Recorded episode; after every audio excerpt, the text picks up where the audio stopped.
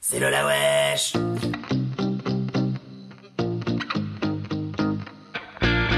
Bonjour à toutes et tous et bienvenue dans ce 57e épisode de Ces garçons-là.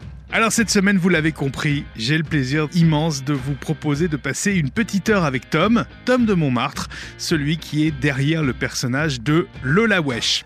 Et vous allez vite le comprendre et l'entendre Tom est bien plus que Lola Wesh. Militantisme, enfance, harcèlement, PrEP, chemsex, théâtre, comédie, emprise, couple toxique, c'est une rencontre très riche, profonde, intense, profondément sociale et ancrée dans l'actualité que je vous propose cette semaine.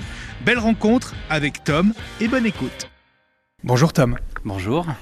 Quel est le plus ancien souvenir que tu aies de toi dans ton enfance, dans ta plus tendre enfance, le premier, le plus ancien bah Là, tout de suite, il y a un truc qui me vient, c'est euh, dans les magasins, j'étais fasciné par tous les objets dérivés de la petite sirène. Et en fait, euh, j'étais tout jeune quand le film est sorti, j'étais tout petit. Et c'est mon. Alors, je crois pas que ce, ce soit le premier Disney que j'ai vu, mais euh, c'est mon préféré. Je crois que c'est un peu un repère que j'ai et j'aimais trop le personnage de la petite sirène. Je me la suis fait tatouer maintenant euh, adulte. Mais c'est le seul souvenir que j'ai de ce gamin fasciné par le personnage de la petite sirène. Je pense, mais j'ai vraiment cette image dans les rayons. Ça pouvait aller de la gomme euh, Maped à, à, la Barbie en passant par des cahiers où il y avait la petite sirène. Ouais, ouais, c'était tous les objets dérivés. Il était comment à cet âge-là, le, le jeune Tom? Extrêmement introverti euh, peureux. Le monde me faisait peur. Ah. Et euh, je pense autour de 10 ans, j'ai lu euh, Le Petit Prince. Oui. Et je me suis énormément euh, identifié à ce livre. Et encore aujourd'hui, je le lis. Je trouve que c'est intéressant de lire ce livre en enfant et en grandissant. Et plus je vieillis, plus je trouve ce livre déchirant et terriblement triste. Mais en fait, ben, je trouve que Le Petit Prince ça ressemblerait un peu à mon enfance à ce truc où le monde adulte est violent, abrupt, et, euh, et j'avais vraiment une, comme une sensation d'être tout le temps en danger. Et, euh, et tout me faisait peur, ben, le foyer familial, l'école, euh, parce que ben, j'ai grandi dans un foyer où il y avait de la violence, à l'école j'ai subi des violences, donc j'étais vraiment un gamin introverti, pas sûr de lui et, euh, peureux. Donc ça c'est vraiment le souvenir que j'ai. Après j'ai pas beaucoup, pas, beaucoup de souvenirs, mais les souvenirs que j'ai, il y en a quelques-uns des, heureux, mais, j'ai surtout des souvenirs malheureux. Et je vois vraiment un enfant euh, flippé, quoi, qui, est presque éteint. Et tu avais des rêves à, à l'époque? J'ai du mal à m'en souvenir, mais le, si je réfléchis bien, je sais que je me fuyais en dessinant. Oui. Euh, alors je jouais à la poupée, mais c'était secret. Mon père ne voulait pas que je joue à la poupée. Mmh. Ma mère, du coup, m'avait acheté une poupée, euh, ou plusieurs même. Enfin, j'ai vraiment un vague souvenir de quelques poupées que j'ai eues, mais c'était un peu un secret. Et c'est des choses qui se faisaient au fur et à mesure. Il y a eu un Noël où ma mère a assumé d'avoir acheté une poupée. Et mon père était, mais c'est quoi cette poupée, machin? Mais voilà, je, je, quand je jouais à la poupée, j'étais dans un truc un peu, bah, un peu cliché de. Je crois que tout petit, j'avais compris que j'étais gay sans savoir ce que c'est que l'homosexualité, mais j'étais, j'étais pas un petit garçon hétéro. Et en vrai, je pensais même que j'étais une fille. Tout petit, jusqu'à mes, euh, ben, je pense, mes premiers émois sexuels, je pensais que j'étais une femme trans. Genre, genre la, trans, la transidentité est arrivée plus vite dans mon inconscient euh, avant la question de l'orientation sexuelle. Mais après, je pense que ouais, j'ai été influencé par plusieurs choses. Et en l'occurrence, bon, ben, voilà, je jouais à la poupée et j'avais une espèce de euh, d'identification. Et en fait ben, je fuyais en, en, les habillant etc donc après en grandissant il y a eu cette, cette envie de devenir styliste. Donc gamin admiré euh, Jean-Paul Gaultier. Donc euh, après voilà j'ai eu un rêve c'était de devenir Jean-Paul Gaultier en étant plus grand est-ce que tu as réussi à toucher du doigt ce, ce rêve là oui. Oui parce que j'ai fait des études dans la mode après les études dans la mode bon, j'ai fait des concours dont un concours international d'impression textile que j'ai remporté. Euh, j'ai eu ma propre collection avec laquelle j'ai fait trois défilés. Et j'ai arrêté parce qu'en fait ben, ça coûte de l'argent. Et puis euh, aussi en termes de santé mentale c'est des milieux qui sont assez difficiles à enfin c'est un des milieux de requins donc c'est mmh. difficile de survivre dedans. Il faut connaître les bonnes personnes faire les bonnes soirées coucher avec les bonnes personnes euh, prendre de la ah drogue avec la bonne personne dans la bonne soirée. C'est euh, voilà c'est des milieux il n'y a pas que le talent qui va être regardé, mais aussi le relationnel. Et, enfin, moi, les, les mondanités, c'est pas trop mon délire. Et puis, ça m'a coûté de l'argent. Et puis, j'ai pas forcément rencontré les bonnes personnes non plus. Donc j'ai arrêté. C'est voilà, mes propres collections, je les ai arrêtées. Est-ce que tu as un souvenir, étant enfant, d'un contact avec l'art, quel que soit l'art d'ailleurs? Ben, alors, il y a un truc, c'est pas un souvenir, mais c'est quelque chose que ma mère me racontait. C'est que pour elle, sa meilleure nounou, c'était les Lego. Ah ou les Duplo. C'est la même marque, mais euh, bah, plus, plus grossier. Duplo, c'est plus pour les tout petits. Et elle me disait qu'elle me mettait dans un coin. Elle pouvait revenir 4 heures après. J'avais pas bougé, mais j'avais construit des choses et elle voyait que j'étais emporté par ce que je faisais. Donc je pense que là, ça montrait que j'avais quelque chose d'un ADN euh, créatif. Et euh, gamin, j'ai toujours dessiné, énormément dessiné. Je m'inventais des histoires sur du papier, je recopiais les dessins Disney. Très jeune, j'ai découvert l'univers de Mylène Farmer par le biais de mes parents un univers qui me fascinait en termes de, créativité, d'imaginaire. Donc pareil, euh, Mylène Farmer, elle m'a appris à dessiner, parce que j'ai dessiné les visages en dessinant énormément Mylène Farmer. J'ai des dessins que j'ai encore gardés, des dessins que j'ai fait, je devais avoir 12 ans, euh, que j'ai gardés. Et c'était beaucoup le dessin, le dessin, le dessin. Et, euh, et c'est quelque chose que je garde aujourd'hui, puisque bah, par la suite j'ai été graphiste textile donc l'impression textile, et maintenant je pratique aussi le tatouage. Enfin, je sais que le dessin c'est quelque chose qui, euh, qui me. Qui est là, qui est ancré vraiment. Qui me, qui, me quittera pas. Sans mauvais jeu de mots, bien sûr. Euh, tout à l'heure, tu as dit euh, j'ai su très vite, j'ai su tout de suite que j'étais que j'étais gay. Qu'est-ce qui a fait que tu l'as su et que c'était que c'était en toi? En fait, je dirais pas que c'est moi qui l'ai su mais je pense que j'étais un enfant différent. Donc ma différence a fait que, en fait, je pense que ça se voyait que j'étais différent, que j'avais mm. un comportement différent, une sensibilité entre guillemets différente.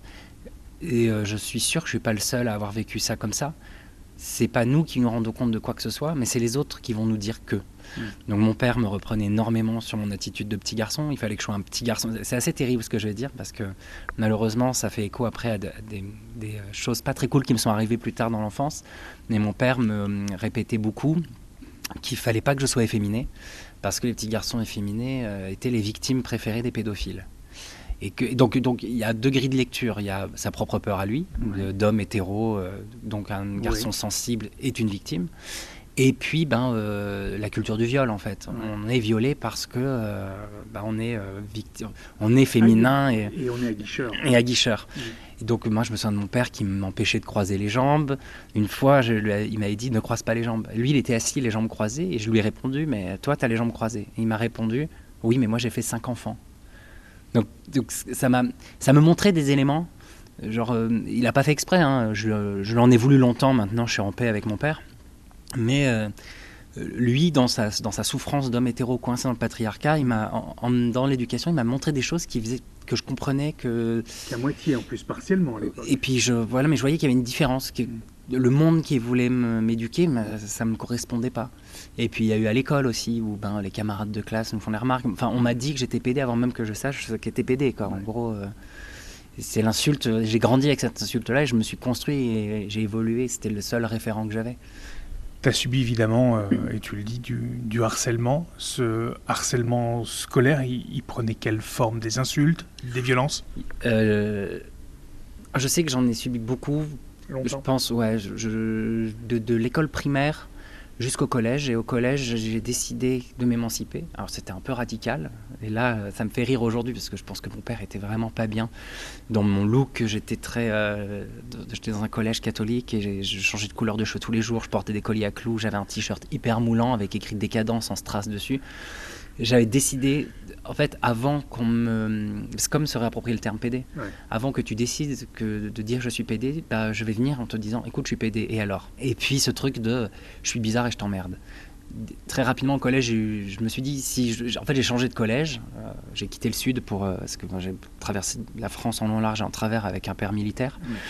Et euh, c'est beaucoup dans le sud que j'ai été, quand j'ai grandi en Camargue, que j'ai été harcelé. Et quand on est arrivé en Bretagne, Là, j'avais décidé que ça allait pas se passer de la même manière et euh, j'ai voulu me renforcer en me créant une sorte d'armure d'apparence et, j'ai extrapolé mon côté folle pour qu'on me foute la paix. Et, en vrai, ça a marché. Ben, on me faisait quand même chier, mais ça me m'atteignait pas et j'arrivais à répondre. Et à partir du moment où je répondais, on me laissait tranquille. Alors que quand j'étais plus petit, je me renfermais, je, comme je disais, voilà, ce, petit garçon apeuré, flippé de tout, peur de respirer. Euh, je sais que c'était quotidien, je m'en souviens parce que j'avais compris une chose, c'est que je ne pouvais pas dire à mes parents que j'avais des problèmes à l'école, parce que les choses pour lesquelles j'avais des problèmes, en l'occurrence mon manque de virilité, ça posait aussi problème à la maison. Donc j'étais dans un truc inconfortable. Il y a juste eu deux fois où mes parents euh, ont réagi, je sais plus si c'est parce que je leur avais dit ou si parce qu'ils avaient compris quelque chose. Mais une fois, par exemple, le un des seuls souvenirs que j'ai d'harcèlement scolaire, c'est quelque chose d'extrêmement violent. Pendant la récré, euh, un groupe d'élèves m'attrape, me plaque au sol sous le préau, enlève mon pantalon pour voir si j'ai un zizi, parce que j'étais trop efféminé pour avoir un zizi. Et ils me traînent comme ça sous le préau. Je sais pas comment ça s'est terminé. Je sais pas ce qu'il y a eu avant, je sais pas ce qu'il y a eu après. Je me souviens de cette scène-là. Et je me souviens, ça devait être le lendemain ou peut-être quelques jours après, de mon père avec le directeur qui euh, ben, demande des explications et le directeur qui lui répond euh, ce sont que des chats émaigris entre enfants, on peut rien y faire. Et ça, c'est un truc que j'ai gardé. En, Vraiment, je sais que ça m'a marqué, que ça me fait partie de mes traumas. Et depuis, j'ai, euh, voilà, je mets un point d'honneur à ce que les adultes, on est tous responsables, aussi bien parents que profs. à partir du moment où on a décidé de faire des enfants, on est responsable et on doit observer, écouter. Et à partir du moment où on a décidé de travailler dans l'éducation nationale, on, a une responsabilité. Alors j'ai des potes profs qui me disent oui, mais on euh, on nous donne pas les moyens. Bah ouais, ce qui est pas faux non plus. Et puis surtout, enfin là, je sais qu'on commence à donner des moyens sur la question du harcèlement sexuel euh, entre garçons et filles. Mais euh, aller demander au gouvernement de donner des moyens pour sensibiliser sur euh, le harcèlement LGBT-phobe, alors là, je pense que ça sera pas demain la veille. Surtout qu'il y a des oppositions qui sont peut-être euh, très virulentes euh, en ce moment. Qu'est-ce que tu dirais, toi, un, un, jeune Tom comme toi qui subit ça au, quotidien, avec euh, l'âge et l'expérience que tu as maintenant? Si un, tout jeune Tom venait te voir là et t'expliquer ces faits-là, tu lui dirais quoi? Bah, Je pense que c'est difficile parce que je sais très bien quelle peur et quelle crainte peut avoir cet enfant. Mais je prendrais vraiment le temps de bien lui expliquer que qu'il faut vraiment pas, comme j'ai fait quand je suis arrivé au collège par la suite, ça doit pas euh, atteindre l'enfant, je dirais ça, ça doit pas t'atteindre. En fait, c'est eux qui sont dans un mal-être. Tu les renvoies à leur fragilité, à leurs inquiétudes, et euh, tu es un peu le miroir de. Toi, tu es tellement. Euh, tu as tellement éclos en toi de manière authentique que eux en face, ben, ça, ça leur, fait perdre leur repère, et en fait, c'est ça qui rend les gens violents. Aujourd'hui, quand euh, bah, toi, j'ai des haters sur les réseaux, ou des, fois, si des mecs viennent m'emmerder dans la rue, oui, PD, machin, je prends le truc avec vachement plus de philosophie et, j'ai de la peine en fait pour ces gens. Et bon, c'est récent. Avant, j'étais très vite en colère. Mais ça sert à rien, en fait. Ça peut être pire. Et je me rends compte que ben, avoir de la peine, ben, euh, ça me touche plus. Enfin, mm. Moi, je suis confortable. Et voilà, j'aimerais pouvoir euh, transmettre ça euh, au, petit homme qui viendrait, me voir euh, paniquer et, apeuré. Juste, ne, ça sert à rien d'avoir peur. C'est eux qui ont peur en fait.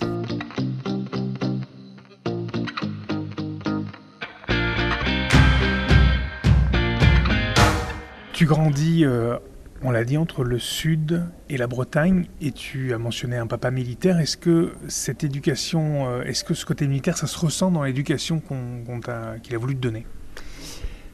Ouais, alors après, mon père, c'est un gros paradoxe parce qu'il a ce côté très, euh, voilà, hétéro, blanc. Euh, ben, c'est un boomer en plus, donc il est, il est ancré. et pareil, j'ai de la peine en fait pour lui parce qu'aujourd'hui, je vois bien que c'est quelqu'un qui souffre de ça et, et il est complètement dépassé par le monde aujourd'hui. Parce qu'en réalité, c'est un homme extrêmement sensible, d'une grande intelligence, qui a une capacité à observer les choses.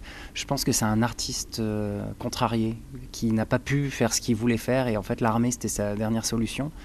Et j'ai plein de suppositions autour de mon père, où je me dis, ça a dû le traumatiser, l'abîmer. L'armée, c'est euh, un peu la fabrique des bonhommes, et, euh, et on ne sait pas trop ce qui s'y passe, hein, c'est assez obscur. Du coup, il a eu ce côté un peu... J'avais dit à ma psy, j'ai réalisé que mon père, il m'a éduqué et, il m'a façonné à travers ses peurs. Tout ce qui lui a fait le plus peur, il a voulu me construire euh, pour me protéger. Sauf qu'en fait, ben, ça fonctionne pas. Et, euh, je, pense qu'il a tout fait pour pas avoir un fils gay, mais à force de, de faire ça, je dirais pas qu'il a fait de moi un homosexuel, mais voilà, je sais, je sais pas comment expliquer. Enfin, il y a vraiment ce truc très masculin, euh, virilisme, tout en même temps m'encourageant sur mes choix artistiques. Euh, très tôt, j'ai commencé à faire du théâtre euh, à l'école et, il avait ce truc fier de son fils qui s'exprime. Alors je pense qu'il y a aussi de la procuration puisque lui ne l'avait pas fait. Donc il y a quelque chose d'assez paradoxal chez mon père Où, euh, quand mes parents ont divorcé, il a élevé ses enfants tout seul. Donc il y a vraiment ce côté très papa poule. Donc il a été aussi victime. C'était un des premiers pa- papas dans les années 90 à avoir la garde exclusive. C'était rare à l'époque. Donc on avait les services sociaux qui nous surveillaient quand même. On essayait de nous faire dire que notre père euh, avait des gestes déplacés envers nous. Non, mais il y avait des trucs. euh, Donc j'ai aussi une posture où je vois que l'homme et ben, l'homme hétéro est victime du patriarcat parce que bah, ça ça peut pas être un papa poule, c'est pas normal. Et, euh, mon père en revanche lui, malgré ce côté très bah, militaire de faut être un bonhomme, etc. Mais pour lui être un bonhomme, c'est aussi assumer ses responsabilités. Faut pas croiser les jambes et puis il faut assumer ses responsabilités et exprimer ses émotions. À quel âge euh, tu commences à, tu l'as dit, à monter sur scène, à faire du théâtre aussi? La passion, elle te prend vers 15 ans, c'est ça? Alors le théâtre, euh, je crois que c'était même plus tôt. J'avais des ateliers. Alors je, je crois que j'avais commencé déjà euh, quand j'étais en Camargue, à l'école primaire, des petits ateliers de théâtre. Parce que voilà, j'étais extrêmement timide et j'ai le souvenir de profs qui me disaient faut que tu fasses des exercices de théâtre pour pouvoir parler. Enfin, par exemple, je vais te raconter un truc terrible, mais euh, moi j'ai un souvenir de l'école. Euh, je vais au tableau pour réciter un truc, je sais pas quoi, et je suis tétanisé, je me fais pipi dessus.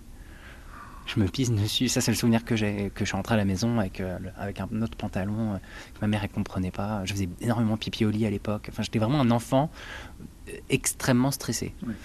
Et, euh, et j'ai ce souvenir de cette prof qui, du coup, me, parlait des ateliers de théâtre pour apprendre à parler en public, etc À t'affirmer à m'affirmer. Et je crois que ça m'a vraiment aidé. Et après, quand j'ai été en Bretagne, j'ai gardé le rythme. Il y avait aussi des ateliers de théâtre dans mon collège-lycée euh, à Rennes, et avec lequel on faisait des spectacles de fin d'année, etc. Et, euh, et venir sur scène. Et puis en plus, moi, j'avais, euh, enfin, tout gamin, j'adorais. Il y a plusieurs choses. J'adorais regarder le spectacle du Crazy Horse du 31 décembre. Alors là, mon père, je pense qu'il était rassuré de me voir regarder ça, sauf qu'il se disait pas une seule seconde que moi, j'avais envie d'être danseuse. Papa, tu n'as rien compris. C'est euh, lui il pensait fantasmais sur les danseuses. Moi, je m'imaginais être une danseuse du Crazy Horse. Euh, J'adorais aussi regarder les spectacles de Mel Robin et Sylvie Joly et Eli Kaku. Quand j'étais gosse, j'imitais Eli Kaku. Ouais, mais Eli Kaku. Dès que mes parents faisaient un dîner avec des, des gens, je partais me déguiser dans ma chambre, je mettais des rideaux sur la tête, un faux ventre et j'arrivais, je disais Madame Sarati. et je crois que inconsciemment, j'avais cette envie d'être eux aussi. quoi. Je- Voilà, je voulais être Jean-Paul Gaultier en, en métier et puis ben, à côté être Eli Kaku. et puis quand j'ai commencé le théâtre, ben, il y avait quelque chose de thérapeutique qui se mettait en place mais que je ne maîtrisais pas complètement Tu te sentais mieux? Je me sentais mieux, je voyais que j'avais le droit d'être. Et, euh, ou alors ben, euh, de, de me transformer, d'être quelqu'un d'autre. Enfin, il y a, hum, y a une part d'ego aussi, de se dire euh, j'ai, je m'éteignais quand j'étais plus petit, je me cachais, je voulais pas qu'on me remarque, il fallait que je sois le plus discret possible, comme si je n'étais pas légitime à exister. Et en fait, sur scène, ben, je suis là, dans la lumière, des gens sont assis dans une salle pour me regarder, m'écouter. Il y a une sorte de revanche qui se met en place. Et c'est un ego boost. hein, euh, Quand on est comédien, on est mégalo. hein. Il y en a plein qui diront que non, mais si, on a, un- on a un truc pas très bien réglé avec notre narcissisme. Et en fait, c'est thérapeutique de venir sur scène. Et, euh, et c'est quelque chose que j'ai gardé et j'ai commencé. Ouais, le moment s'est vraiment concrétisé, ouais, je pense que c'est les 14-15 ans, quand je suis arrivé en Bretagne. Et depuis que j'ai 14 ans, ben, j'ai pas quitté les planches. Quoi.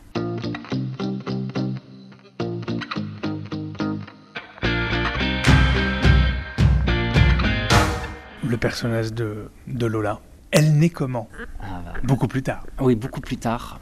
Parce qu'il faut savoir qu'entre-temps, j'ai commencé à faire du cabaret. euh, cabaret burlesque euh, qui se joue à la nouvelle scène. C'est de l'effeuillage, euh, un peu comique. Alors moi en plus, à travers mon personnage de Tom de Montmartre, je, je caricature les représentations masculinistes. Donc, je joue un roi, je joue un motard, je joue un militaire russe, donc plein de codes comme ça très virilistes qu'on retrouve aussi dans le porno gay. Donc Un, un roi d'ailleurs très Freddie Mercury. oui, bah, c'est l'inspiration. C'est euh, en fait l'inspiration de ce numéro, c'est euh, Freddie Mercury, euh, le- un costume qui est là sur scène, et euh, le film Le Roi danse, Mm. où en fait, moi ce film me fait trop rire parce que ça nous montre le, ce qu'était le pouvoir et la virilité à l'époque. Qui était extrêmement féminin. C'était un show de drag queen par excellence. Et en fait, ça me fait rire. Et, euh, et ça, dans, dans le spectacle de Lola Wesh, j'en parle aussi. Et en gros, Tom de Montmartre, donc j'ai mes numéros où, où je moque la masculinité. Et du coup, je me réconcilie aussi un petit peu avec euh, la mienne, de masculinité. Et euh, j'ai eu envie d'écrire un numéro de travesti euh, que je voyais comique. Et un peu pathos. Donc déjà dans l'apparence, genre le travesti pas très bien fait, où on ne sait pas si euh, c'est un travesti pas bien fait ou si c'est un travesti de... Et puis, et puis je, je mets vraiment un point d'honneur sur le mot travesti ou travelo, c'est vraiment un choix parce que c'est dans la culture gay, Et c'est pas drague, attention. c'est pas drague. C'est euh, dans la culture gay, ce, truc de travelo. Il y a voilà, ceux qui, vont au bois de Boulogne pour euh, gagner de l'argent. Et il y a ben, le travesti qui va euh, encanailler les hétéros dans les cabarets à Pigalle. Et moi, c'était ce travesti-là que je voyais et qui rentre de sa soirée à 5h du mat et, qui en fait est un clown triste. Et donc ce numéro, ben, c'est je chante comme ils disent d'Aznavour en m'effeuillant, en enlevant le- la paradrague du, du travestissement et en redevenant Tom. Et le moment où je redeviens Tom, là, on est dans une interprétation beaucoup plus dramatique. Et l'idée de ce numéro, c'était un peu mettre une claque au public, parce que ça fait 5 minutes que vous vous moquez d'un travesti qui est pathétique, drôle, pas très joli. Mais derrière. Mais derrière, en fait, euh, ben, il y a un humain avec des, des failles. Hmm. Et euh, c'était un numéro Tom de Montmartre. Et en fait, un soir d'after, c'est là que ça devient intéressant. un soir d'after, euh, je mets la perruque et spontanément, je commence à prendre une voix rauque comme ça. Et, et je dis, moi, c'est Lola Wesh, euh, je suis très fan de Loli Wish, et mon but dans la vie, c'est de lui ressembler. Et Loli Wish, c'est une amie à moi qui fait du, euh, du, du burlesque à Bruxelles. Et, euh, et en fait, ce qui est drôle, c'est c'est que le grand public ne connaît pas Loli Wish. Donc, il y a un truc très drôle de, de- dans ce personnage de Lola Wesh qui, qui est fan à tout prix de quelqu'un, qui veut lui ressembler, Donc personne connaît. que personne connaît, qu'en plus, et puis en plus, sa ressemblance est à côté de la plaque. C'est un peu comme euh, les Jacqueline, fans de Mylène Farmer, Oui. qui se disent sosie officielle. J'ai énormément de tendresse pour ce genre de personnes. Oui, c'est très mignon, ouais. Euh, les, les fans de Johnny Hallyday, qui a quelque chose qui m'attendrit. Et je crois que bah, voilà, c'était une blague d'after qui est sortie spontanément. Et euh, je me suis pas rendu compte à ce moment-là de ce que je créais, mais c'était devenu une private joke entre copains. Et un jour, je balance sur. euh, Donc, euh, je, fais une page Facebook, parce que du coup, avec les copains, non, c'est vraiment drôle et tout. Et Lola Wesh reste quand même sur scène pour faire la présentation du burlesque, etc. C'est dans le microcosme du burlesque, voilà, elle était un peu connue. On voyait, et la blague a passé, parce que ben, Loli Wish, en revanche, dans le milieu du burlesque, elle est connue. Donc euh, voilà, c'était vraiment private joke entre copains. Et puis je balance une vidéo euh, de- compilation de coucou, donc un truc euh, absurde, qui avait aucun sens. Drôle. Et ça a été le méga buzz. Je crois que je suis à 200, je sais plus, mais j'ai- je crois que j'ai dépassé le million de vues. Hmm. Et, euh, et en fait, elle a fait le tour du monde, la vidéo. C'est fou. Et, et ça- à cette époque-là, ça m'a dépassé. Tu t'y attendais pas. Je m'y attendais pas, c'était pas un projet, c'était une blague. Et j'étais pas encore complètement à l'aise avec Le personnage. les- le personnage et mon identité de genre, Ouais. mon identité sexuelle. J'étais encore. Euh, à cette époque-là, euh, souvent je dis en rigolant, j'étais un peu un PD de droite. C'était pas le cas, j'étais socialiste. Mais bon, ceci dit, PD socialiste et PD de droite, c'est presque pareil. Tu vas pas te faire des amis là. Oh, J'en ai pas beaucoup. hein. J'ai déjà pas mal de haters, donc euh, moi je les collectionne, il a pas de souci. Non, mais voilà, c'est de, l'humour, mais c'est un humour. ouais, Disons que j'étais. Euh, J'avais des, constructions assez racistes, mais sans m'en rendre compte. J'avais une posture postcolonialiste, mais sans m'en rendre compte. Et j'étais misogyne, mais sans m'en rendre compte. Parce que j'avais. J'étais encore. Enfin, j'avais quel âge? J'avais 24 ans, je crois.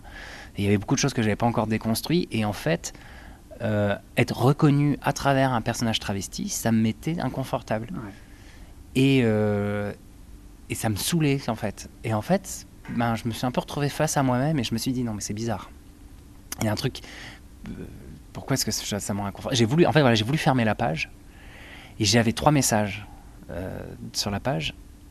Un message d'un gay hater Ouais. qui venait m'insulter en me disant que je salissais l'image des gays, que j'étais pas représentatif alors que j'avais rien demandé. Euh, Tu t'étais posé en, en représentant rien du tout. Hein. non, mais moi je me suis défini porte-parole de personne. hein. Voilà, c'est ça. Euh, un message de quelqu'un qui euh, trouve ça drôle, machin, et qui me dit que maintenant au bureau ils font tous coucou. Ok. Et le message qui m'a le plus touché, c'est une maman qui m'a écrit un long message. euh, qui en gros, enfin je me souviens plus trop, mais en gros c'était assez maladroit parce qu'elle parlait de l'homosexualité de sa fille, mais que du coup, ben, à travers ma vidéo, elle se rendait compte qu'il y avait quelque chose de léger et que c'était pas forcément misérable l'homosexualité. Enfin, et ça, ça m'a marqué. Je me suis dit, mais en fait, et à côté clownesque avec Lola Wesh, Elle peut être utile, Lola. c'est exactement ce que je me suis dit. Je me suis dit, ça peut être un outil. Oui. Et du coup, ben, je me suis interrogé moi-même sur euh, le malaise que j'avais vis-à-vis de du fait d'être reconnu euh, avec une perruque. Et c'est tout simplement parce que c'était le sexisme que j'avais Mm. enfoui en moi. Et un sexisme, mais une sorte d'homophobie intériorisée. donc j'ai réalisé en fait que bah, même moi j'avais du travail à faire. Et en gros, Lola Wesh, c'est comme si c'était une tierce personne qui était rentrée dans ma vie, qui m'a mis trois claques pour me réveiller et qui m'a dit maintenant on va évoluer ensemble. De toute façon, je parle de Lola Wesh à la troisième personne tout le temps. C'est pas moi, c'est quelqu'un d'autre. C'est vrai. Et ça a évolué comme ça. Et, euh, et voilà. Et puis au, début, c'était beaucoup de vidéos très euh, comiques, mais vraiment genre de, de, l'absurdité euh, maximale, dans lesquelles de temps en temps je plaçais des petites choses pour faire réfléchir les gens. Lola a eu beaucoup de chance d'exploser aussi grâce à Internet. Oui, bah, y a, ça, ça c'est le buzz Internet, hein, clairement. Je pense que sans Internet, ça, ça n'aurait pas existé. Et ensuite, ben, euh, c'est un personnage que j'ai gardé, qui s'est professionnalisé. Je faisais des vidéos de plus en plus régulières. Et puis après, je performais en boîte de nuit. J'étais appelé pour pas mal de trucs. J'ai monté un collectif d'artistes avec des potes. On était une quinzaine. Le collectif s'appelait Crisis, dans lequel je faisais cohabiter Lola Wesh et Tom de Montmartre. C'était génial cette époque où chacun. Ma Lola, il a un peu né. Elle En fait, non, on avait commencé Crisis avant que Lola explose. Mais c'est un peu né à ce moment-là. Ouais et où j'ai exploré plein de trucs, la performance contemporaine, euh, le cabaret. Et, euh, mais j'étais pas encore dans l'humour tel que je le fais aujourd'hui euh, sur scène. Moi, je faisais juste la maîtresse de cérémonie sur scène. Et puis je continue mes vidéos. Puis en fait, je parlais de ça il y a pas longtemps dans Tétu et dans un autre magazine. j'ai eu de plus en plus de haters au fur et à mesure. Et je me rends compte aussi que Lola Wesh, la façon que j'avais de la performer, ben, ça va en lien. Il y a ma vie personnelle en parallèle. Et en fonction de ce que j'ai pu traverser dans ma vie personnelle, ça avait un impact sur la façon de jouer Lola Wesh. Et il y a une période où j'allais vraiment pas bien du tout, où j'étais en couple avec une personne très toxique, euh, dangereuse même, c'était de la maltraitance euh, morale, euh, physique, psychologique, sexuelle. Enfin, c'était assez difficile. Ça n'a duré que six mois, mais ça a été six mois difficiles. Je me suis séparé de cette personne-là et j'ai eu six mois après qui étaient encore plus, enfin des années après en, réalité étaient encore plus difficiles après cette histoire-là. Et en fait, ben, euh, j'étais pas bien, je me sentais vraiment mal. Et j'ai commencé à travailler dans l'association Aide à cette période-là. Donc je suis détruit par une relation amoureuse dans laquelle il y avait beaucoup de prise de drogue, avec une sexualité complètement explosée, où je ne m'appartenais plus, enfin mon corps lui appartenait, donc j'avais un peu perdu mon identité. Je rentre dans une association de lutte contre le VIH et, euh, qui un peu aussi, enfin qui lutte contre toutes les oppressions systémiques, racistes, LGBT-phobes en fait, j'étais tout le temps confronté aux injustices, en étant à vif. Mm. Donc j'étais en colère tout le temps. Tout le temps en colère, en profonde dépression. Et en fait, ben, j'exorcisais ça à travers Lola Wesh. Donc ben, j'attaquais des gens directement par des vidéos. Je faisais des vidéos qui, qui, étaient drôles dans le verbe, mais pas drôles dans le sujet. Donc je pense que ça a énormément agacé de gens. Et je trouve que c'est dommage parce qu'en fait, je pense que Lola Wesh a toujours eu un propos important. Mm. Mais dans l'agressivité, les gens n'écoutent pas. Et je me suis un peu tiré une balle dans le pied à ce moment-là. Le truc qui me rend un peu triste, c'est que plein de gens me le disent encore aujourd'hui, me l'ont dit, d'autres n'ont rien dit, mais ont préféré signaler des vidéos. Mais les gens préfèrent partir du postulat que ben, euh, c'est nul, ça ne les touche pas, ou ça les agace. Mais personne ne sait. Mais plutôt, ou juste de me demander comment ça va. Personne ne m'a jamais demandé à cette période-là comment j'allais. Et je pense qu'il y avait suffisamment d'éléments à, travers le, à travers le personnage de Lola Wesh pour voir, pour se rendre compte. Et ça en dit long sur le fait d'être un personnage public qui divertit les gens. C'est ce que j'appelle la pute à rire. C'est qu'on est un peu leur pute à rire. Et... Vas-y, fais-moi rire. T'appuies sur le bouton, vas-y. Et voilà, c'est des rois. Nous, on est les bouffons du roi. Et si à un moment donné, on les fait plus rire, ils nous coupent la tête. C'est quelque chose que, qui te fait souffrir quand tu penses à cette situation, justement, là maintenant, ce, côté putain rire, je vais reprendre le mot parce que je trouve que c'est bien. Bah, Aujourd'hui, moi, j'ai tellement réglé de choses. Euh, j'ai bah, fini, voilà, je suis en thérapie. Mm. En fait, à part, après l'histoire avec cet ex, plus la traversée de cette dépression, euh, la difficulté en travaillant à aide, en étant confronté à. Enfin, j'y reviendrai un peu plus tard, mais j'ai fait de, la, j'étais accompagnateur PrEP. Mm. Et j'ai vu que les mecs de ma communauté, on, va tous mal en réalité. Il y a quand même un endroit de, souffrance. Et d'être confronté à ça, plus ma propre souffrance, ben ouais, c'est. Quand j'y repense, je me souviens de la douleur que j'avais. Aujourd'hui, je me sens beaucoup mieux, je vais mieux. Parce que ben, euh, j'ai eu, le, je pense, la présence d'esprit à un moment donné de me dire bon, là, il y a quelque chose qui ne va pas, je vais voir des spécialistes. Il s'est avéré que j'étais diagnostiqué bipolaire. Alors, ça varie. il y a un psychiatre qui m'a d'abord diagnostiqué borderline, puis après il m'a dit euh, peut-être premier degré de bipolarité, et un autre psychiatre qui pense plus borderline. Donc peut-être expliquer la différence entre les deux. Elle est, elle est ténue. Hein. Alors Euh, la bipolarité, en fait, il y a trois degrés. Et euh, le truc qu'on connaît le mieux sur la bipolarité, c'est qu'il y a des phases dépressives et des phases qu'on appelle hypomanie, euh, des phases maniaques. C'est ça. Les down et les up. Mais des gros down et des gros up. Et il y a trois degrés.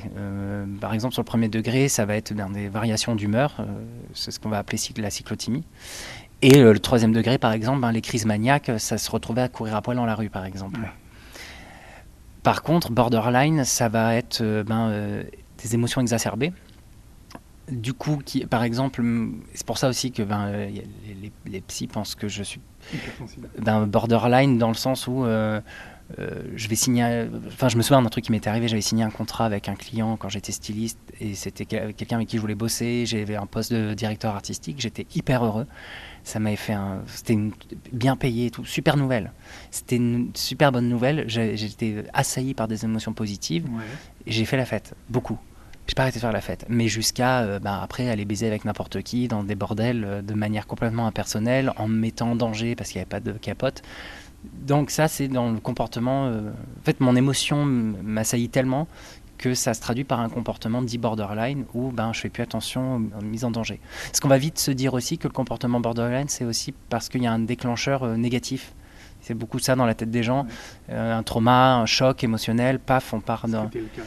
Et, mais ça peut, ça peut être positif aussi. C'est pas que dans la dépression. Et comme ce- ces symptômes-là, on les trouve aussi sur le premier degré de la bipolarité, je suis un peu en train de flotter entre les deux diagnostics. Après, pour avoir un diagnostic précis, il faudrait que j'aille dans des centres, que j'aille en hôpital de jour. En soi, j'ai pas envie. Là, j'ai un traitement qui fonctionne. Et ma, ma thérapeute, parce que je vois une théra- psychothérapeute à côté, elle, elle m'a dit d'oublier les histoires de diagnostic, Oui. qu'en fait, ça, ça concerne les médecins. Les médecins ont besoin de mettre des mots sur ce qu'ils connaissent pour savoir quelle molécule me donner. Il s'avère que là, ce qu'on me donne, c'est un traitement pour bipolaire. Ça fonctionne. Je n'ai pas besoin de savoir précisément euh, quel est le nom de ma maladie. Mais par contre, à partir du moment où j'ai pris soin de moi et que je me suis dit, voilà, on n'est pas infaillible et en fait, on, peut aller mal, j'ai réglé plein de problèmes. Et je comprends aussi mes comportements par le passé. Et, euh, et maintenant, bah, je, me dis, on peut, euh, on peut être ra- radical, entre guillemets. On peut avoir une posture radicale, être, être politique, sans, sans être dans la violence. Alors après, je suis pas non plus tiède. Moi, j'aime pas, j'aime pas le tiède. ça m'en- ça m'emmerde. Et Lola non plus d'ailleurs. Lola n'est pas tiède, mais euh, mais il n'y a pas besoin d'être euh, voilà, de, de régler ses problèmes personnels dans la violence et euh, et là, voilà, c'est un changement que je vois justement sur, euh, vidéos de. ouais, sur les vidéos et puis même le spectacle, l'écriture du spectacle que j'ai. C'est toi qui écris tout tout seul? Ouais.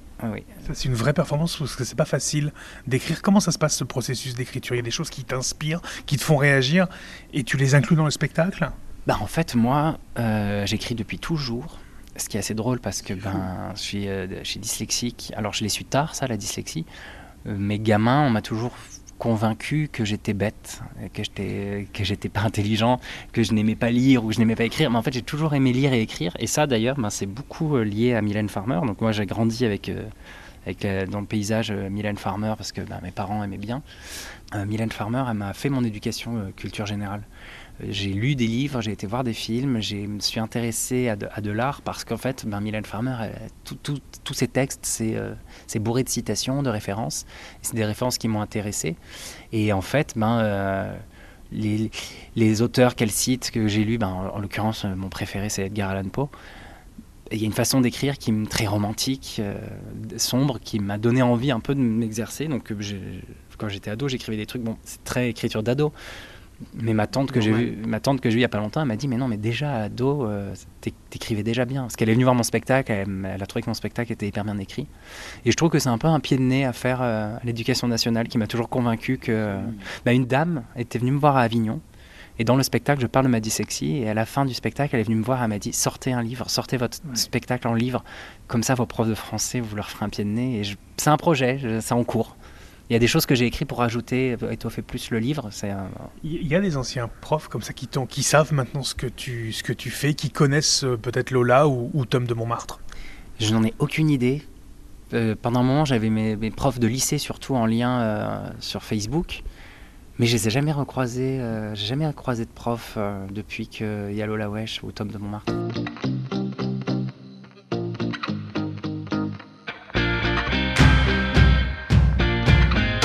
On va revenir sur un autre aspect de ta vie, tu t'en as beaucoup parlé, c'est le militantisme, c'est ton action, euh, puisque tu as travaillé auprès de, de AIDS. Tu as été très, très, euh, très en pointe sur ces questions de PrEP, notamment. Euh, tu as beaucoup travaillé là-dessus, tu as beaucoup milité, tu as voulu beaucoup informer. On n'est pas assez informé on n'est clairement pas assez informé. Moi, je pars du, postulat que tant que les hétéros. Aujourd'hui, pour les gays, c'est un outil assez easy, la PrEP. Et encore, ça peut diviser certaines mentalités, mais ça va mieux. Avec le temps, ça va beaucoup mieux pour les hétéros, c'est encore obscur. Il y en a même qui le découvrent. Donc, tant que les hétéros ne sont pas au courant, on a vraiment beaucoup de boulot à faire. Et, euh, en fait, moi, voilà, pour l'histoire, c'est que j'ai commencé la PrEP en 2016. C'était très tôt. février 2016, c'était les, je fais partie des tout premiers prépeurs. Parce qu'en fait, il y avait l'étude. Ouais. Donc en fait, les premiers préppeurs, c'était ceux qui étaient dans l'étude. Moi, c'était trop tard. Pour... En fait, j'avais pris des risques. Je voyais un médecin euh, au 190, donc un centre de santé sexuelle. Et moi, déjà, j'avais quand même, je prenais des risques. J'avais quand même une conscience. Je connaissais les risques. Je connaissais l'histoire. Euh, enfin, je me suis conscient en tant que jeune gay avec l'épée Damoclès, SIDA au-dessus de ma tête. Donc euh, ouais, je prenais des risques, mais ben je savais quand même où étaient les risques. Et puis ben je faisais des dépistages réguliers. Je me renseignais. Et euh, donc ce médecin parle de la PrEP, mais c'était trop tard pour être inclus dans l'étude. Et dès qu'en fait elle a été ouverte euh, au, grand public, je l'ai prise tout de suite. Donc c'était février 2016. Et en fait j'ai eu une espèce de révélation en commençant euh, la PrEP, où je me suis dit cet outil qui sert à me protéger du vieillage, c'est un prétexte pour prendre soin de moi sur un, plan plus global. Ouais. Notamment la santé mentale. La santé mentale, les problèmes d'addiction. Ouais. Euh, et, toute la santé sexuelle en fait, et euh, la vie affective. Euh, et, j'ai trouvé que c'était un package qui était hyper important et j'avais l'espoir que ça crée une passerelle entre les séronégatifs et les séropositifs, parce que c'était le même outil. Sur le, la passerelle, c'est pas le cas parce qu'il y a encore énormément de personnes sérophobes et beaucoup chez les gays. Mmh. Et, et, en fait, j'ai été très choqué de voir à quel point c'était clivant la PrEP et les propos des gays anti-PrEP qui étaient d'une violence inouïe, où j'avais l'impression que c'était un peu euh, les mecs hétéros contre la pilule contraceptive, qui considéraient la PrEP. Euh, euh, bah, les prépeurs en étaient dangereux parce qu'on faisait l'apologie du barbac, que... et puis c'est des gens qui parlaient sans être au courant de comment fonctionne le programme PrEP. Il faut savoir que la PrEP, elle est prescrite tous les trois mois avec un bilan complet. Sanguin, etc. Euh, frottis de la gorge. Les anti-PrEP qui nous disaient oui, nanana, les IST. Mais oui, mais t'as jamais fait un frottis de la gorge. Donc viens pas me faire mon éducation sur ma santé sexuelle. Et en fait, j'étais assez euh, abasourdi quoi, par, par cette violence. J'ai même des potes proches euh, qui s'étaient fâchés avec moi. Enfin, parce que tout de suite, j'avais cette fierté de dire ouais, je prends la PrEP, machin. J'avais fait une petite apparition dans Tétu où j'en parlais. Et en fait, mais, je me suis attiré des foudres. Et Lola Wesh a commencé à avoir des haters à ce moment-là aussi, où j'avais des posts qui étaient signalés parce que, soi-disant, je parlais de cul euh, et ça parlait de la PrEP. Et euh, je me faisais engueuler dans des soirées où il y avait des mecs qui me reconnaissaient parce qu'en fait c'était irresponsable, machin. Et je leur en veux pas parce que moi, les toutes premières fois où on en a parlé, j'y croyais pas. C'est vrai que ça fait flipper. enfin, la seule, on a été éduqués pendant 30 ans à la capote. Mais en fait, il faut juste se renseigner. Et moi, ben, ce que j'avais envie de faire, c'était de, donner l'information. Moi, j'ai été la chercher, j'ai trouvé, j'ai compris des choses. Je peux comprendre qu'on ait peur et euh, quand on n'a pas l'info. Donc avec Lola ouais, j'essayais un peu d'éduquer sur la PrEP. Mais je trouvais que c'était pas assez, ça suffisait pas. J'avais envie de participer plus. Et euh, c'est là que tu t'es engagé. Je suis rentré à Aide et ils cherchaient des gens en CDI. Donc en plus, moi, j'avais besoin d'un travail à ce moment-là. Donc euh, j'ai commencé à bosser à Aide. Et euh, j'ai pas fait de l'accompagnement PrEP tout de suite. Ça, pendant un an, j'étais vraiment sur le terrain, euh, tout type d'action. Et j'ai rencontré tous les autres publics de aide, en l'occurrence euh, ben, les publics CARUD. Donc CARUD, c'est les centres d'accueil pour les consommateurs de drogue, mais c'est vraiment les gens de la rue, en fait, beaucoup. Ceux qu'on va vulgairement appeler les crackheads, quand on est classiste. Et, et, en fait, c'était hyper chouette de rencontrer ces personnes parce que ça, ça nous éduque aussi nous-mêmes avec notre propre humanité. Ça t'a fait évoluer, toi ah, ouais. Oui, après, sur ma, en termes d'individu, ça m'a autant j'ai été confronté à des choses qui ont été violentes et avec lesquelles j'ai eu du mal à gérer, en l'occurrence l'effet miroir, autant sur toutes les autres populations, entre guillemets, sur, bah, bah, en l'occurrence sur euh, les, peuples, ce qu'on appelle le flux migratoire. Donc, c'est des phrases avec lesquelles j'ai un peu du mal, mais c'est les termes utilisés dans la santé, etc. Donc, euh, voilà, les, comme on dit, les publics clés, tout ça, c'est compliqué, mais en fait, c'est des faits.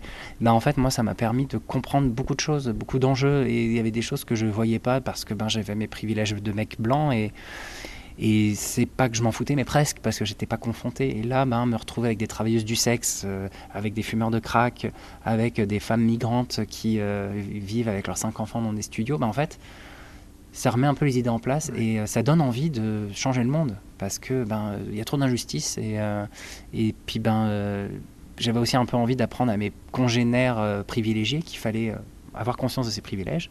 Et, et c'est pas parce qu'on en prend conscience et qu'on aide les autres qu'on perd nos privilèges en fait. Est-ce que quand on voit tout ça, on se dit pas que finalement le... la rue, le trottoir est, jamais très loin? Ouais, oui, ça je suis assez d'accord. Parce que moi j'ai rencontré des. En l'occurrence au Carude, a une femme.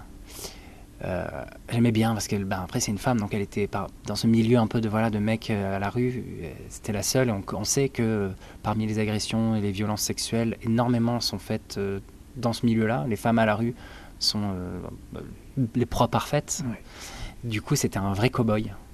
Et j'avais un peu son histoire. En fait, c'est une, personne qui a été mariée, qui a un enfant, qui a eu une vie parfaitement stable et normale. Et, euh, mais euh, il s'est passé quelque chose qui a fait que ben, ça a tout à basculer. Donc tous, on peut avoir des privilèges, mais tous, à un moment donné, on peut se retrouver... Euh, Maladie, tout, la, vie peut basculer. Et, ça t'a fait prendre conscience que la tienne aussi était fragile, par effet miroir? Oui, mais en fait, moi, l'effet miroir, c'était surtout par rapport à la PrEP, par mmh. rapport à ma position de gay et par rapport au chemsex. Et, euh, Sur lequel tu as beaucoup aussi travaillé et informé d'ailleurs. Ouais, ouais, ouais. Alors après, bon, c'est. Euh, c'est délicat parce qu'en plus moi j'ai différentes grilles de lecture. Euh, j'ai commencé très tôt euh, on n'en parlait pas du tout. Moi, c'était, je pense, en 2014-2015. C'est vrai que là, avec les événements récents, euh, on en parle beaucoup, beaucoup, beaucoup, plus. Et, d'ailleurs, on, raconte surtout pas mal de choses fausses et n'importe quoi. En, fait, on en parle beaucoup. En fait, qu'on en parle beaucoup, c'est bien parce que c'est un sujet qui existe, c'est important. Qu'on en parle n'importe comment, c'est grave. Mm. Mais euh, ça arrange tout le monde qu'on en parle n'importe comment parce que, ben, pour la majorité des gens, ça concerne les gays. C'est faux. Le chemsex, ça n'existe pas depuis six mois, ça existe depuis toujours. Euh, nos parents faisaient du chemsex dans les années 70 avec du LSD euh, ou du shit. Euh, les, gens baisent en, prenant de la coke. Enfin, le chemsex, ça concerne tout le monde. Mm. C'est juste que ben, dans la communauté gay, il s'est passé quelque chose, il se passe encore quelque chose. Et c'est délicat, je marche sur des œufs en en parlant parce que il y a Comment tu l'expliques, toi, ce quelque chose qui s'est passé? D'ailleurs, qu'est-ce qui a bien pu se passer Qui fait qu'à un moment donné, on, ça s'est vraiment, vraiment euh, démocratisé. C'est vraiment rentré vraiment chez tout le monde? Ben, j'ai parlé en mon nom et par rapport à mon expérience. Euh, je crois que moi, j'ai commencé le chemsex parce que je suis clubbeur que j'aime bien prendre un peu euh, de produits quand je vais écouter de la techno. Un mec me plaît, je rentre avec lui et, euh, on, continue à faire la nuit. on a encore un peu de produits, on en prend. Euh, après, il y a un truc qui s'est démocratisé, je trouve, avant le chemsex à proprement parler, c'est les partouzes. Euh, les plans à trois, les troupes. Il y a eu un truc, euh, voilà, nous les gays, on a une des sexualités euh, ouvertes, pas monogames, pas exclusives. On peut faire une after, puis en fait tout le monde va se mettre à coucher ensemble. On a les lieux de sexe. Donc je pense que la consommation sexuelle était déjà en place. Et c'est dans la consommation sexuelle que le, voilà, la culture chemsex s'est impliquée. Après, bon, en fait, ce qui est délicat, c'est que les gays n'ont pas inventé le chemsex, ça a toujours existé, mais je crois que les gays ont inventé le terme. Mm. Parce qu'il euh, y a eu une explosion à un moment où il y a eu des nouveaux produits, et en l'occurrence les catinones, euh, le plus connu c'est la 3-MMC. Mm. Mais euh, ça a été tellement vite qu'en fait on croit que la 3-MMC a été créée pour le sexe et que la consommation. Et, que la 3, pour les gays, et que la 3-MMC c'est pour la consommation sexuelle. non, enfin tous les produits ils arrivent les, gens qui lancent ces produits, ils font pas des, business plans et des plans marketing pour savoir comment ça va être consommé et pris. Moi, je me souviens juste que les premières fois où je prenais de la 3, c'était avec des amis. Euh, on n'était pas assez riches pour prendre de la cocaïne. On avait trouvé ça sur Internet pour rien du tout. Et en fait, on se faisait nos petites soirées d'appartement comme ça. Et, moi, à aucun moment, ça me faisait des déclencheurs euh, hyper sexuels. Je pense qu'après, c'est des, des questions de contexte et de bien-être aussi. Et je crois qu'il y a quelque chose qu'il faut dire, et les chemsexeurs ont du mal avec ça, et moi le premier, parce que en fait, voilà, moi j'ai vraiment eu un parcours. Euh, moi c'était 3MMC euh, de club, et puis après j'ai rencontré des partenaires sexuels, on me l'a un peu amené dans le sexe. J'ai eu mon partenaire euh, violent qui, avec qui la drogue c'était omniprésent dans, tout le temps dans notre sexualité. Et en fait, j'étais sous son emprise et par cette influence-là, j'ai changé mes habitudes. Et quand je l'ai quitté, ces habitudes-là, j'ai pas réussi. Elles sont restées, mais parce qu'il y a l'addiction. Et en fait, voilà, il y a, il y a une addiction vraiment. Il y a une vraie addiction à ce produit. Et en fait, on parle beaucoup de chemsex. Par exemple, dans l'association où j'ai travaillé, on est sur un truc de réduction des risques avec le non-jugement, qui est hyper important. Parce que si tu, es, tu consommes des produits, que tu as des problèmes d'addiction, si tu te sens jugé, tu feras pas attention à ta santé et tu vas rentrer dans le déni. Et le déni, c'est ce qu'il y a de plus dangereux. Euh, et, donc, on fait hyper attention à ne pas être dans, être dans le non-jugement. Après, moi, je trouve que quand on est trop vigilant et dans le non-jugement, on peut, euh, sans faire gaffe, parce que ça dépend des gens qu'on a en face de nous, on peut aussi avoir un discours incitatif. Et moi, je pense que j'ai été un peu, voilà, euh, j'ai eu une période où j'étais un gros chemsexeur, c'était tous les week-ends, ça mangeait même sur ma semaine, et j'ai été en souffrance. Et, je sais qu'il y a des chemsexeurs qui n'aiment pas le fait qu'on parle du. De, ils vont te dire, oui, mais voilà, c'est une libération, euh, c'est une recherche de plaisir. Et mais toi, tu as eu peur à un moment donné pour toi Tu as eu conscience que tu, ça pouvait vriller? Mais en fait, c'est grâce au chemsex que j'ai compris que j'étais bipolaire, parce que c'est grâce au chemsex que j'ai été voir des psys des psychiatres, des spécialistes, parce que bah euh, y a eu plusieurs éléments. Enfin, euh, en fait, il y a eu un long moment où j'étais dans le déni, où j'étais dans ce truc de c'est la liberté des gays. Nous, on n'est pas comme les hétéros, on a une liberté. Et euh, il y a cette consommation de produits, c'est la sexualité qui change, mais en fait, on se retrouve confronté à l'absence de consentement, à coucher avec tellement de mecs qu'on sait même plus avec qui on a couché. Et je trouve ça grave qu'on banalise autant la surconsommation sexuelle, c'est déjà difficile euh, avec les applications de rencontres. Là, on mélange addiction sexuelle et addiction aux produits. Et, en fait, je me suis rendu compte que ben, euh, les chemsexeurs ne, sont dans le déni. Et c'est en fait, c'est une observation que j'ai faite par rapport à moi, ma consommation et mon, parcours de chemsexeur, mais aussi en tant qu'accompagnateur PrEP où donc j'accompagnais les préppeurs à l'hôpital, donc ils discutaient avec le médecin de tout ce qui était basique, euh, le médicament, schéma de prise, et ensuite avec moi on discutait de tout ce qui était plutôt communautaire.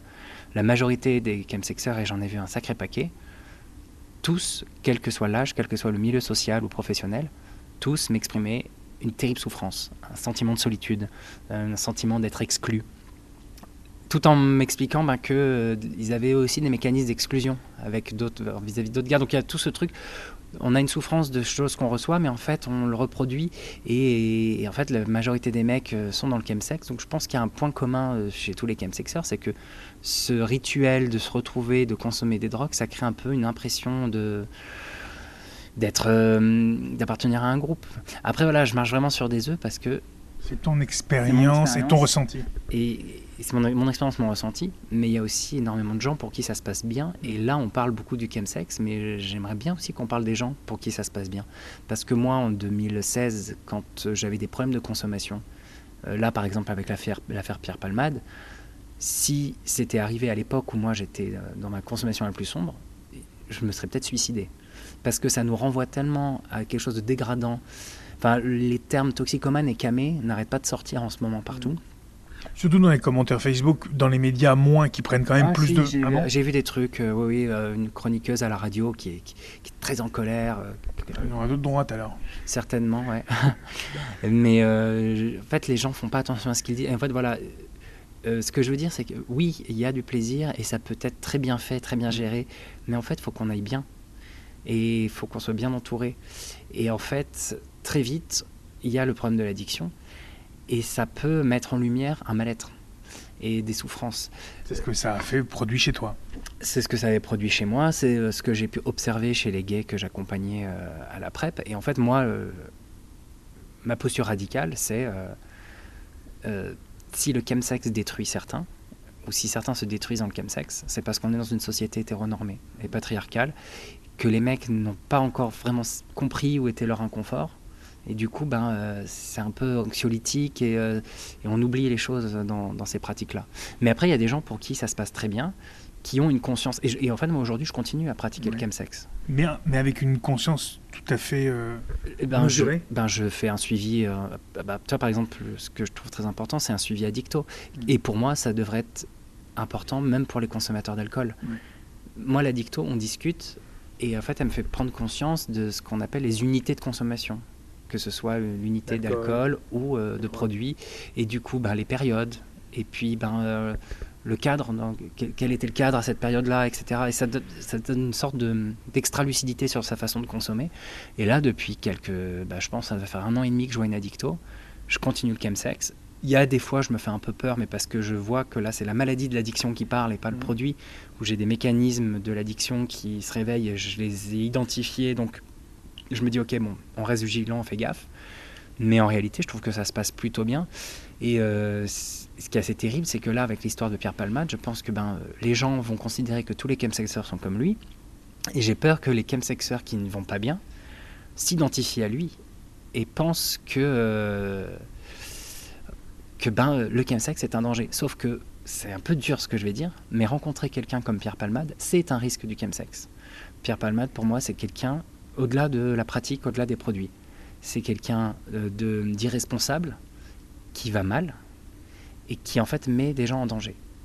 Et ce qui me rend assez ouf, c'est que euh, quand c'est un homme qui tue quelqu'un sous l'emprise de l'alcool, il n'y a pas de temps que ça de débat.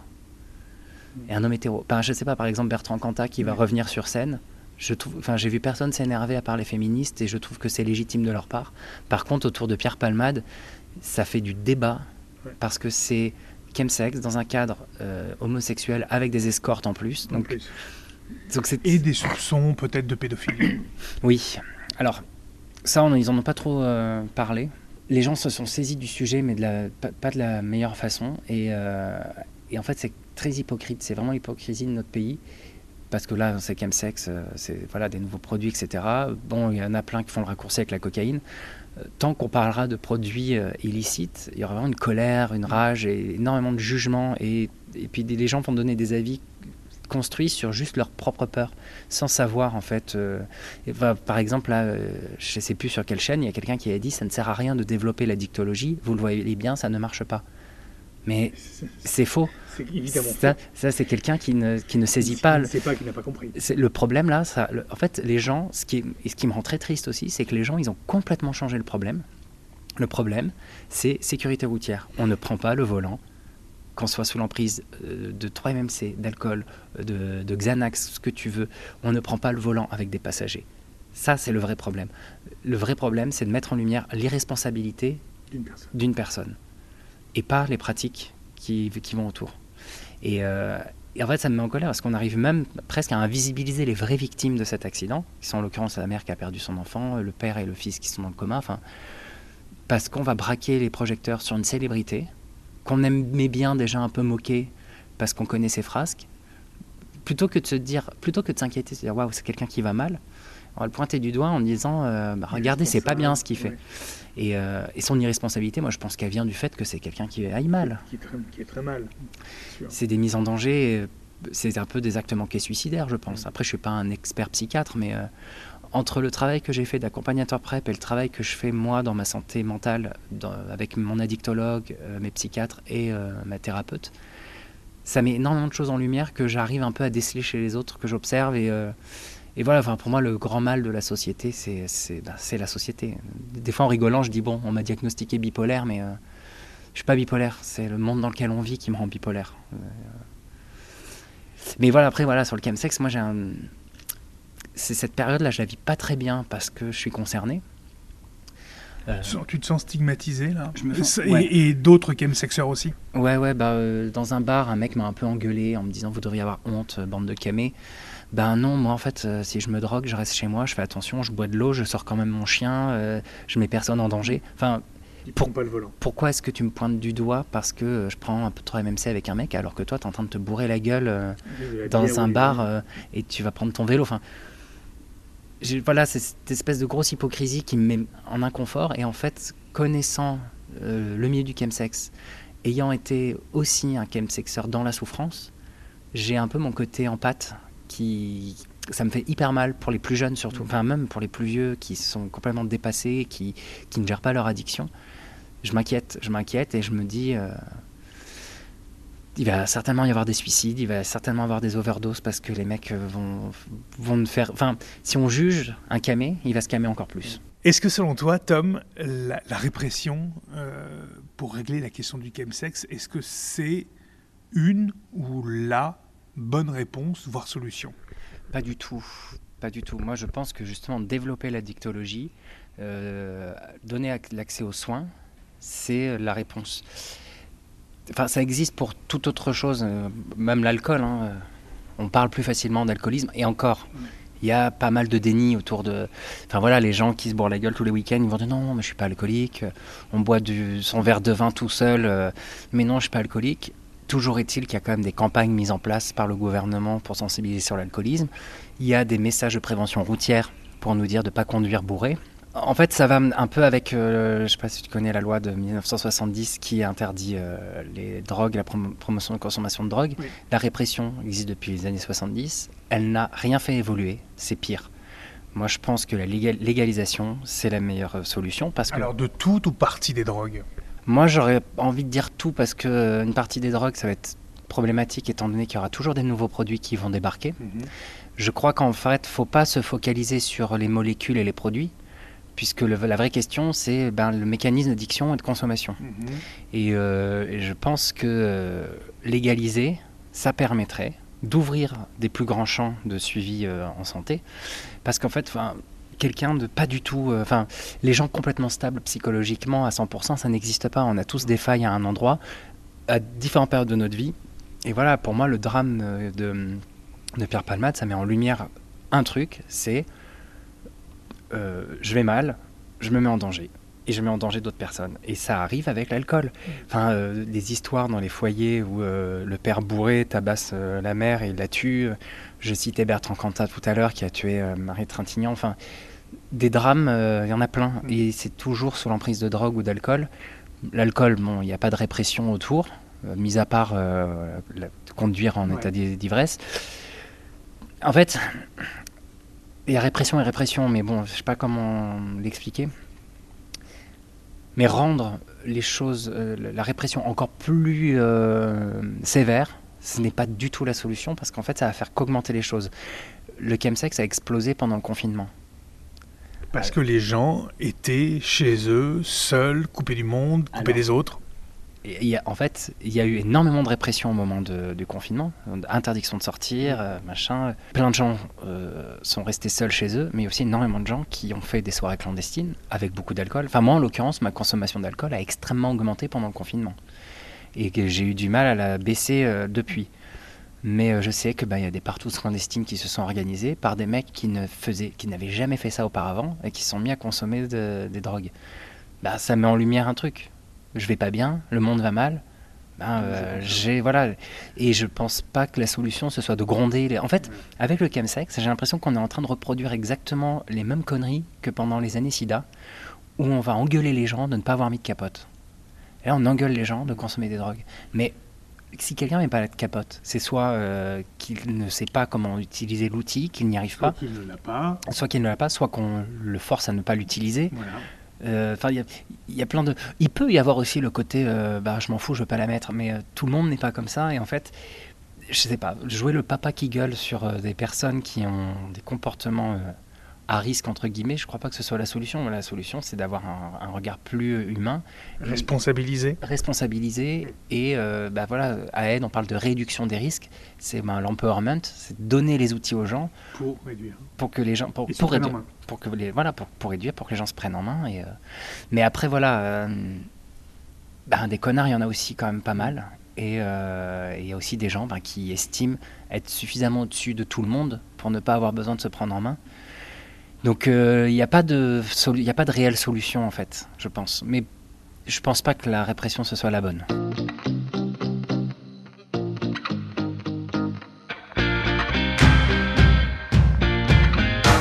Tu connais le principe du podcast, euh, Tom, c'est le mot de la fin, et c'est ton moment. Waouh, c'est dur. Parce que du coup, il y a un milliard de choses qui se passent dans la tête. Et, euh... Mais je sais pas. Euh, tu pourrais peut-être t'adresser à Lola Wesh, par exemple Oui, c'est vrai que je pourrais m'adresser à Lola Wesh et euh, j'aurais envie de la remercier d'être entrée dans ma vie. parce que, parce que ouais, j'ai traversé des choses difficiles, j'en ai pas spécialement parlé, mais euh, moi j'ai été violée à l'âge de 10 ans euh, par un inconnu à la piscine municipale. Et je sais que cette histoire-là, ça m'a mis en colère aussi vis-à-vis des adultes. Ma psy, elle m'a dit, mais comment ça se fait que c'est arrivé? Personne n'a vu? Et en fait, non, personne autour n'a vu. En fait, je crois que les adultes s'en foutent de, toutes ces choses-là. Et un inconnu m'a emmené avec lui dans sa cabine. Ben, ça paraissait normal pour tout le monde. Et en fait, ça, je me rends compte que voilà, euh, l'enfant qui avait peur, il avait, il avait de bonnes raisons d'avoir peur. C'est que tous les adultes sont irresponsables. Et, euh, et voilà, et ça c'est un, truc qui est important pour moi parce que j'en parle dans mon spectacle avec humour, mais je mets mal à l'aise tout le monde en leur disant voilà, on va parler de pédocriminalité. Mais en fait, c'est un élément déclencheur. Ce viol, ça a été euh, le point de départ de ma construction sexuelle et, et sociale. Et en fait, par rapport à l'éducation que mon père me donnait de euh, un garçon efféminé, c'est forcément une victime de viol, j'avais accepté ça. Et comme j'avais pas de référence, comme j'avais pas de modèle, ben, je me suis construit en me mettant en danger et, euh, en fait du mieux que je pouvais avec ce que je pouvais. Et j'ai été hyper bancal et, fragile jusqu'à, euh, je pense, jusqu'à ce que Lola Wesh rentre dans ma vie. Et en gros, Lola, c'est un peu je sais pas. Est-ce que c'est la personne, Lola, qui t'a permis de parler, de verbaliser ça? Oui. oui, en fait, c'est ça. C'est que Lola est devenue un outil qui m'a permis. En fait, la perruque, les talons, le maquillage, c'est euh, comme une tenue de super-héros ou, euh, une armure.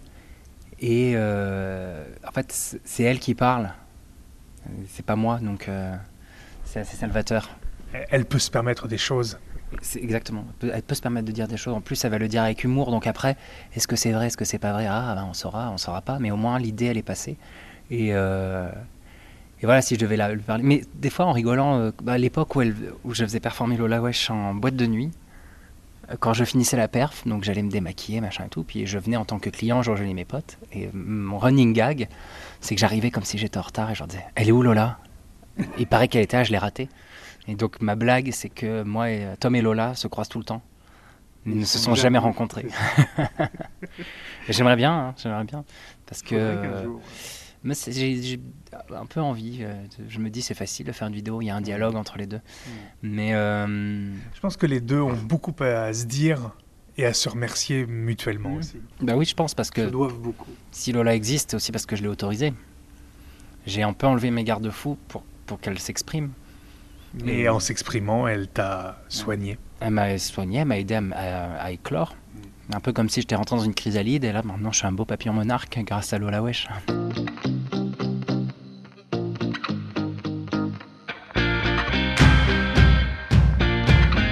L'avenir de Lola, l'avenir de Tom de Montmartre, c'est quoi? Bah, Tom de Montmartre, ça continue toujours avec le cabaret burlesque. Euh, et donc Lola, ben, là, il y a le spectacle, qui, euh, qui, ça fait longtemps que je l'ai écrit, il a complètement changé. Il est, comme je dis, il est un peu plus mature, moins dans la colère. Il est, euh, ben, le journaliste de Tétu avait parlé de renaissance justement parce qu'on avait parlé de ce truc de euh, une époque où Lola euh, avait un petit peu disparu parce que trop en colère, trop radicale. là, elle revient avec ben, un humour où bah, elle va dénoncer des choses, mais sans être dans un militantisme qui va culpabiliser les gens ou quoi que ce soit. C'est, c'est voilà, c'est pas la Arlette Laguillet des PD mais euh, c'est le petit clown qui te fait dire ah ouais quand même. Hmm. Et donc ce spectacle, j'en suis très fier et je lui souhaite une longue vie. Est-ce que Lola viendra rencontrer euh, ses fans en province? Oui, c'est prévu. Alors pour ça, il faut me suivre sur les réseaux parce que toutes les informations, euh, surtout sur Instagram, toutes les informations de date de tournée seront affichées. Mais là, j'ai signé avec une boîte de prod qui va justement gérer mes tournées. Donc ça, c'est prévu. Là, c'était le week-end pas le week-end dernier, mais il y a deux semaines, j'étais à Lyon, à l'espace Gerson. Très belle salle, super accueil. Ça s'est hyper bien passé. J'y retourne en septembre. J'ai quatre dates en septembre. Je ne les ai pas en tête, c'est autour du 23. Mais tout est sur les réseaux. Mais tout, tout ça sur les réseaux pour la tournée. Il faut aller voir Lola dès qu'elle passe près de chez vous. Merci beaucoup, Tom. Merci à toi.